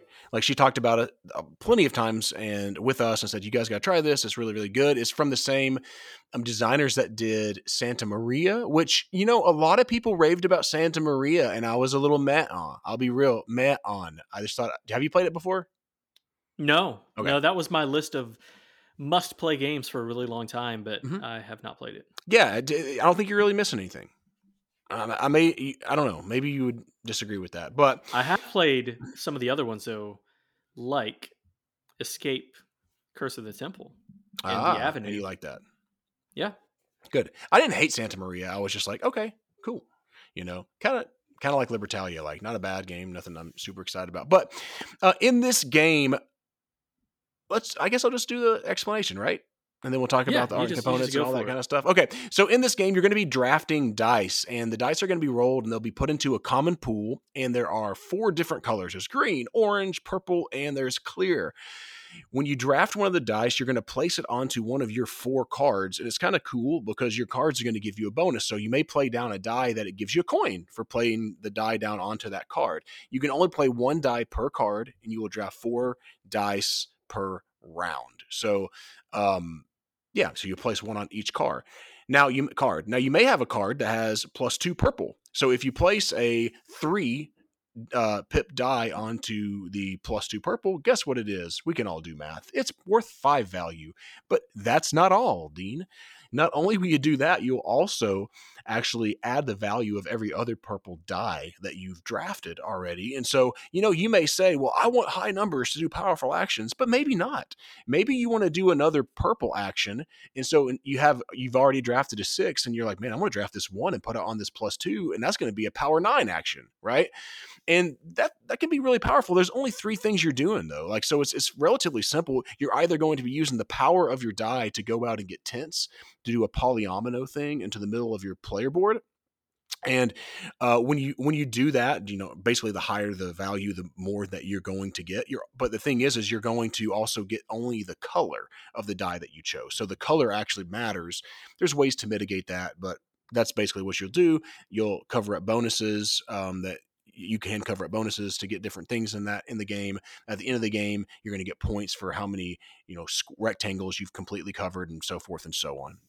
Um, you also could be going traveling around a map, and that's a common map as well. There's three different colors related to the three different dice, and you're just going to be going around based on your power, and you're going to go that many spaces. It's real simple, and you're going to pick up every um, jewel or gem that you cross over, and if you land on a tent, you're going to pick up that tent and the tents are going to be used to make your posters powerful to put on your shows and that's the third thing that you can do is you can use the power to put on a performance and depending on how high the value is it's how many performances you can put on but here's the thing you can't put on a performance unless you have a tent tied to it so performances are poster cards and you put them above your player board and if there's a tent below it then you're going to do things and most of the time it has or every time it has to do with giving up gems or eh, and or well you always are going to have to have a certain a type of tent that you have or tents certain several types of tents there and then it could be also giving up gems and you're going to just score points for that and gain coins for that. What's interesting is at the end of each round you're going to be giving up one of your four cards and you're going to be scoring the bottom of the card so it's got um what do you call that? Uh oh dean. The T- What- power what two power two multi-use cards. That's what i'm trying to i can't think today. Oh my gosh. Um because on the bottom and it may be something like hey you can count up your biggest uh, purple uh, tent that you have built you know with adjacency and you get one point per uh, so maybe you get like 15 points for that and there's usually maxes on or there pretty much are are maxes on all of these and so that's interesting and then you're be, be getting a new card and so you'll always have four cards to place on, but you're always be get, be getting rid of one. Now, at the end of the game, you're going to score the bottoms of all the cards left over and some various things like that. That's it. Is that good enough? yeah, too long. Yeah, it was a little long. That was a little long. Just kidding. But okay, so let's just talk about the art and components. I'll let you go first while I take a drink. Uh, All right, so this is a it's a circus themed game, right? That's, that's what I was gonna sing. That that is you nailed it. That was perfect timing, John. It's not that kind of circus game, right? This is darker. This the art is dark, like dark. Like it's more can't see- mysterious. you can't see the the graphics on the board. I mean by dark, not dark like you know people murdering or anything like that. But there are masked fellows and stuff. yeah, yeah, It's yeah. kind of mis- more mysterious. mysterious i think is is good but but i think the art is cool i like the art hmm, i just wish i don't know i think i i don't love the board i don't hate it either you know what i mean like i kind of like the a- look of it i just wish it was i don't know Well, I get it. Like, so my brother in law immediately liked it. Like, he's like, that has this cool vibe. And I'm like, it's a great Gatsby vibe. It is. Like, the, Yeah, the, the yeah. um, font and stuff looks like this kind of great Gatsby type feel, which interestingly enough, I would normally be like, fire. I love that, as the kids would say, flame emoji. But like, in this scenario, I don't know if it's like the performer on the box or whatnot, but with the, it has actually made me I haven't been gravitated towards it. And, and I normally would say I love that kind of stuff, but I think if it was brighter and I might have like been more interested in it. You? yeah this is you know i almost wish it was like like a eh, well i don't know i don't know if it really matters that much because it's not a very thematic it's not it's not a thematic game at all really eh, i wonder kind if. I think it kind of is. if I would have preferred like a like a great greatest showman kind of art on there. Yeah. I don't know. But I but I like this because it's unique, you know? I So think would it's- say I it's- prefer this. Yeah, it's well done. It's just, the, do you like the style? Stylistically, I think. I think that's the real question for me. Yeah. and- And, and I, I think I do, but it's just something something's off with me, I guess. Maybe I wish it was lighter, but I don't know. That might not be it. I feel like it's grown on me. I feel like it's one of those, you know, it's one of those ladies, Dean, that you look at and you're like, mm-hmm. and then later you're like, she's kind of cute, and then later you're like, she's a little more than cute, you know. Come on now, come over here, sweet honey. What are you we're talking about a like- board game, right? Like, like, the art "Hey, baby." board game? Hey, baby, I'm you're looking kind of juicy. Oh my goodness. That's my pickup line. I don't Do you think that? I don't uh, think I feel that way about that a- any board game. do you think a woman or a man, um, if a woman was saying that to a man, would like to be called juicy looking? Probably not. Yeah, I don't know. Okay. Anyway, the art's good. Components are, are good. I like the um, I like the gems in the game. I like uh, there's a lot of cardboard pieces, which is normal cardboard pieces. Sure, I like that the player boards are the thinner player boards that don't bow up. I Mhm. like that. That that's kind of it's that's my jam. I want all games that have player boards to be like this one. I, Unless I you know, I used to complain about that, but I agree with you now because they don't bow up at all. They stayed on the table perfectly, perfectly. Yeah. Um, I didn't mention what the gyms do, but I'm gonna. I didn't want to mention everything in the game, so we'll talk about that as we progress. So, was the game fun, Dean? Did you enjoy it? Yeah, quite a bit. I think this is a this is a cool game, and it, this one is a game that had a lot of hype around it, which maybe you know I don't I was. It's one that I'm like, you know, is this going to live up to the hype? Not like an Arc Nova kind of thing, but I wasn't really hearing any bad reviews on this one. Um, so when we played it, I was a little skeptical going into it, but I Mhm. was, I was pleasantly surprised by. Ah, there you There's go. a lot, a lot to really like about it. I like the, I like the dice drafting to play on those cards. Yeah. I like the, I, I, I don't know if this is my favorite part, but I really like the, the, the dual purpose cards, multi purpose cards, where you are, you're playing them for the action, but then you have to decide one that you're going to score. You know, Mhm. I've seen that in other games, but not necessarily ones that force you to s- score that card. You know what I mean? Like Yeah. you might be have the opportunity. What's there's a game we played recently where you have the opportunity to score, but you don't have to. I don't, remember. I don't remember. Ah, it'll come to me. It, nah, actually, it probably won't. I cannot think of what it is. But, but I like that it forces you to do that. But you like if you're if you're like I really like the cards that I have, that's fine. You can stick with those ones because you're going to draw another one, Yeah. and you can use that mm. one to score in, instead. And and so you can kind of plan your game around that. Like you know, I want to score these cards really big, but I also want to keep these other cards, and I I, I like that. It's, and it's not random the ones that you're drawing. You know. Yeah, yeah for sure. I, I think that scoring mechanic is so interesting in the game because I mean, you you know you're going to have to get rid of one of your cards. Now you could get rid of the new card that you just got as well. So there are th- so based on how far you up are up on the performance track, you're going to have cards to choose from, and I think that that's really that's interesting because you may just be like, man, I just want that. I'll score that because I really like what I have right now. Yeah. And so you really try that round to to focus on that. Um, I also think that the game just makes you feel clever a lot. Like as soon as you like, you're always getting a little bonus for something, right? You cover up with your tents. Oh yeah, now I get a new um, trainer, right? Or I get a new card. I take, um, you know, I go out and I go around the track and I get three gems and I get this this tent over here. And then when I place the tent down on a board, oh yay, I get another performance uh, poster or card. You know what I mean? And I also get two more gems. And I think that that's what is so like you just is and it's not complicated is what I love about it. Like it's just like boom, it just tells me I do that. There's not these million long combos. You just like, oh, I unlocked that. Cool. It just it's you know, it's just like you're constantly unlocking a little bonus and it makes you feel smart uh, whenever just all the time. Even if you're dumb and you're not playing well, I think you're like, oh, I got that. Oh, I get that too. You know, I think that that's fun.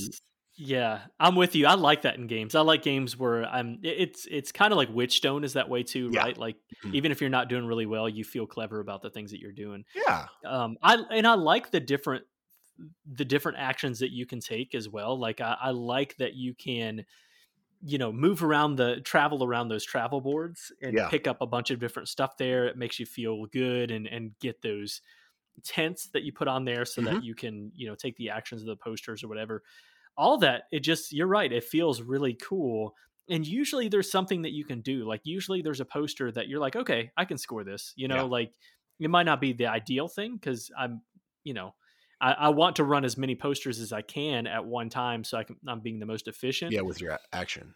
that's right you might not be able to do that but but usually you can run at least one poster Yeah. you know Yeah, and you know what? I didn't mention this during the playthrough. That is really interesting for me. Is the dice play? I mentioned part of it, and that being you add up dice that are similar color. But what I didn't mention is at the end of each round, you're going to add up your dice, the pips on your dice, and for the one that you have the the color that you have the highest number, you're going to pay that much money in coins. So you you think immediately, well, I'm just going to go for the high die because yes, generally, yes, the high die, not generally, they do better. They give you more powerful actions. There's no doubt about it. But if I take two sixes, I better have six dollars, twelve dollars, excuse me, at the end of the round, or I'm going to start losing victory points. And money is tight in the game. It can be, it can be tight. Um, and so like I think that's brilliant. And then there's these clear dice that I haven't talked about, and those are wild. And you would think, wow, that's really cool. Like that's nice because you can just a lot of flexibility. Except for you are always going to pay for those at the end of the round. so no matter what, if you take this five clear, you are going to pay for that. No matter what color is the highest, you're going to pay an additional five bucks. And so I find myself not taking those very often, or taking those uh, just I, I, I, yeah. I mean, I have to know that it's going to really benefit me because I don't want to pay that money oftentimes. Yeah I think that in the right situations, they're super worth it. I mean, 100% are, and I do take them, but um, you know, I try to make it work another way. And I, I don't know, man. I just think that's cool. Even placing the dice down, then you're like, oh, I get this bonus from the card. Yay! yeah it's Yeah, good. and and again, like be, and I mentioned this already that it's not a game where you really get stuck in. You know, Yeah. like usually there's something that you can do. The trainers help with that too because it allows you to do different things uh, with the trainer. Part of you know it's got spots in the board where you can use your trainers that Yeah. everyone can use, which I think is really cool. But there's also individual ones that you have that you know makes the difference of like, do I want to take do I want to take this combo of uh, what are those cards called? I don't. Ah, The the, posters, the cards that are next to the trainer token spots. Um, I was looking at it earlier, and Yeah, I think that just- those are called posters. I could be wrong, but I think they're no, no, po- no. The posters are the other ones. The the ones that have the um, the Oh boy. the top and the bottom, the multi-use cards.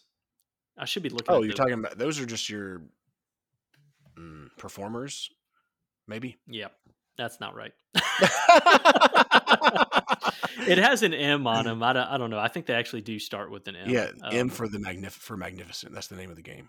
No, I think the cards start with an M. Anyway, Hmm. uh, what I was getting at is, um, so whenever you're taking the card, you're also taking the trainer token Yeah. together, and like that's something to think through. Like you might really, really like the trainer card or token, but it doesn't really pair up with the card that you want as much. Yeah, So you have to make those difficult decisions, and you might not care about the card as much. You might say, "Well, I can make this work, or I can score this card, just get rid of it right away, Sure. or something like that." But I, all those things like work really well together. yeah, and you might like that bottom like in game score or that immediate scoring that you can get in the next round, but you really don't like the bonus up top. You know, it's Yeah. it's those are those are and those are really cool. I love those uh, in games. I just really love those decisions where it's like kind of grueling, but there's like picking between one or two or three. I mean, two or three things. You know, not fifty things. And that's what I feel like. I feel like constantly, like, oh, I really want that. Oh, but I could really use that. and I just, I think that that's the game just lends itself to that. And I didn't talk about the trainers very much. Dean mentioned right then, but you have these. You start with one trainer. It's a cylinder, um, wooden piece that you can go, and it will give you bonuses for basically actions that you're doing for the most part. You know, like um, it's going to give me. Hold on one second, Dean. Oh, you're Nope. good. Okay. All right, you're gonna have to cut that out. Okay. You there? Okay. You know, so it, I mean, it could give you a thing like I mentioned earlier with the tints. Like instead of taking two purple tints, you can use one of your trainers and take another color, you know, or something like that. So just cool bonuses like that. Maybe just gives you a clear gem, which is a wild gem. And I didn't mention that gems allow you to add two um, pips to your dice, which is kind of cool as well. So like, there's, I feel like there's always a way to skin a cat, if I'm allowed to use that phrase anymore. No. There's not always a way, but there's often a way to do it. It's just, do I want to give up all this stuff to do it? Yeah. Yeah. Like these type of games, like a Witchstone type thing. Like Yep. efficiency is is very important. That's what it's all game. about. Yeah. Yeah. Mastercards. and- Mastercards. Hey, I was right. I thought it started with an M. Mm. Should yeah, efficiency. Running running your posters as many as you can and getting all those points instead of having to run it multiple times, or having trainers that allow you to, you know, either run more or a, a trainer that lets you like uh, run your poster with one less condition met or something like that. Like there's lots of different things that really change up the rules. Just what's out there, how can I be the most efficient? And I, I tend to like games like that, and this is no exception. There you go. Let's do our finals. You think? Yeah, I'll go first because I'm I'm more con- I'm I'm interested to see what you have to say, okay. but I I want to not be swayed by you. So I'm I'm going to give this one. I like this one quite a bit. I I actually was like eight and a half nine on this one. I think. Um, there's just so much to really like Yeah. about this game. I feel clever. Usually, if I feel clever, even if it if if I lose miserably, I feel good about the game. You know, like it's a good experience, and that's what this game did for me. Uh, yeah, and, and not that I did horrible at all. It's just that like even if I did, I didn't care because I enjoyed the experience. That's right. I I like this one a lot. I'm going to stick with an eight and a half just because I do want to. Uh, I always want to be a little more cautious on this end of things. Like you know, how am I going to feel a year from now? That's Yeah. really what matters. Is this going to make my top fifty? Maybe. It could. Yeah. It could. Yeah, we'll we'll see. Time will tell. Yeah, I'm right there with you, Dean. Um, this is, by the way, 7.6 on BGG, ranked 774 overall. I'm going to give it eight and a half as well. Um, and I will be interested to see whether it. I'm with you. I, it could go up. Uh, I know it's probably you know stating the obvious to say it could go down as well, but I, just to be real, I don't really see it going down from that spot. I don't Um, either. I want you know could it get samey um, because there's only three actions that you're taking and some of that stuff. Maybe I don't know. I feel like it's a perfect weight for me. like yeah, easy to understand, but yet thinky enough. Like I, I told when I, I, played against my wife and her brother, and uh, I did win significantly, but it was because I'd played before. And I said the interesting thing about this game is I think that it it lends itself to being able to be a fairly easy teach, but I do think good players are going to win in this one because you're going to be more efficient you're going to use your the dice better and stuff like that and i think i think there's constantly p- places in the game whenever i played it even the first time i went oh i could have done that which i love or oh man i should have done it that way i should have done it in that order that would have made it better and i feel like it just it's like a simple a relatively simple brilliance to it and it's great um i could i actually could see this being in my top 50 i actually could see this going to like a nine or something the more i play it i don't want to jump the gun after two plays for me but uh, or two complete plays. I think I played it a little bit. Anyways, uh, I would I don't want to jump the gun, but I I loved it, and I think it's absolutely fantastic. One of the surprises I've had recently. Yeah, yeah, so. I, I agree with you, and I, I had been looking forward to this. I'm glad we were able to pick it up on that sale. It was really a great deal. We actually both twenty two bucks. One, is, well, let me let me yep. let me let me give you a little Meepletown throw out here. It's on Amazon right now. Uh, lowest price in 30 days, thirty seven ninety five. Uh, if that's worth if this it. sounds like inter- uh, it would be interesting to you buy it. It's it's it's it's a good really good game and i think everyone that i've asked who's played it has really enjoyed this. Uh, it's it's a great game. I wish it got a little bit more. I mean 774 overall people are noticing it but i wish it got a little more props than that even. Yeah i'm with you. I'm with you. Eight and a half from both of us. We both really enjoyed this game all right, tell people how they can get in touch with us. If you're enjoying our podcast, we would love for you if you've listened to 99 episodes and have never subscribed, we'd love for you to subscribe. Or if you've listened to 99 and not done a rating, we'd love for you to rate our podcast. It would really help us out a lot. We'd super appreciate it. Um, we're at at Meepletown Games on Facebook, Instagram, and Twitter, and a Board Game Geek L3407. Thanks for coming down to Meepletown. Okay, Dean, I want you to take a moment and go pull up a picture of Spider Man for me pull up a picture of Spider-Man online. I'm, you know, I'm squir- squir- squirreling. I'm scrolling through the Facebooks, and uh, you know what? I'm just going to take a picture of this for you, and I'm going to send it over to you. Uh, I'm scrolling through the Facebooks, and I'm horrified as I see a picture of Tobey Maguire, and his eyeballs are down around his cheekbones and his nose is there and it looks really really awkward and it says this is where according to the mask that spider-man wears this is where his eyeballs would be. And it's it's kind is of that right? Look at this picture i'm sending you. It's kind Are of you horrifying. texting it to me? Yeah i just texted it to you right then and it's so true. It is so true. I wish that I could send this to all of Meepletown so they could see, but someone actually did. Like, it, oh my gosh! Oh. oh, that's. I've never really looked thought about it that way, but his eyes are really small or extremely far apart. If the mask here is actually to work, that's that's pretty horrifying. Yikes! Game on, baby. All right, man. I think we both needs to go, huh? Yeah. Hey, let me let me just throw that in there real fast. If, yeah, if go ahead, can go do ahead, that go ahead. real quick.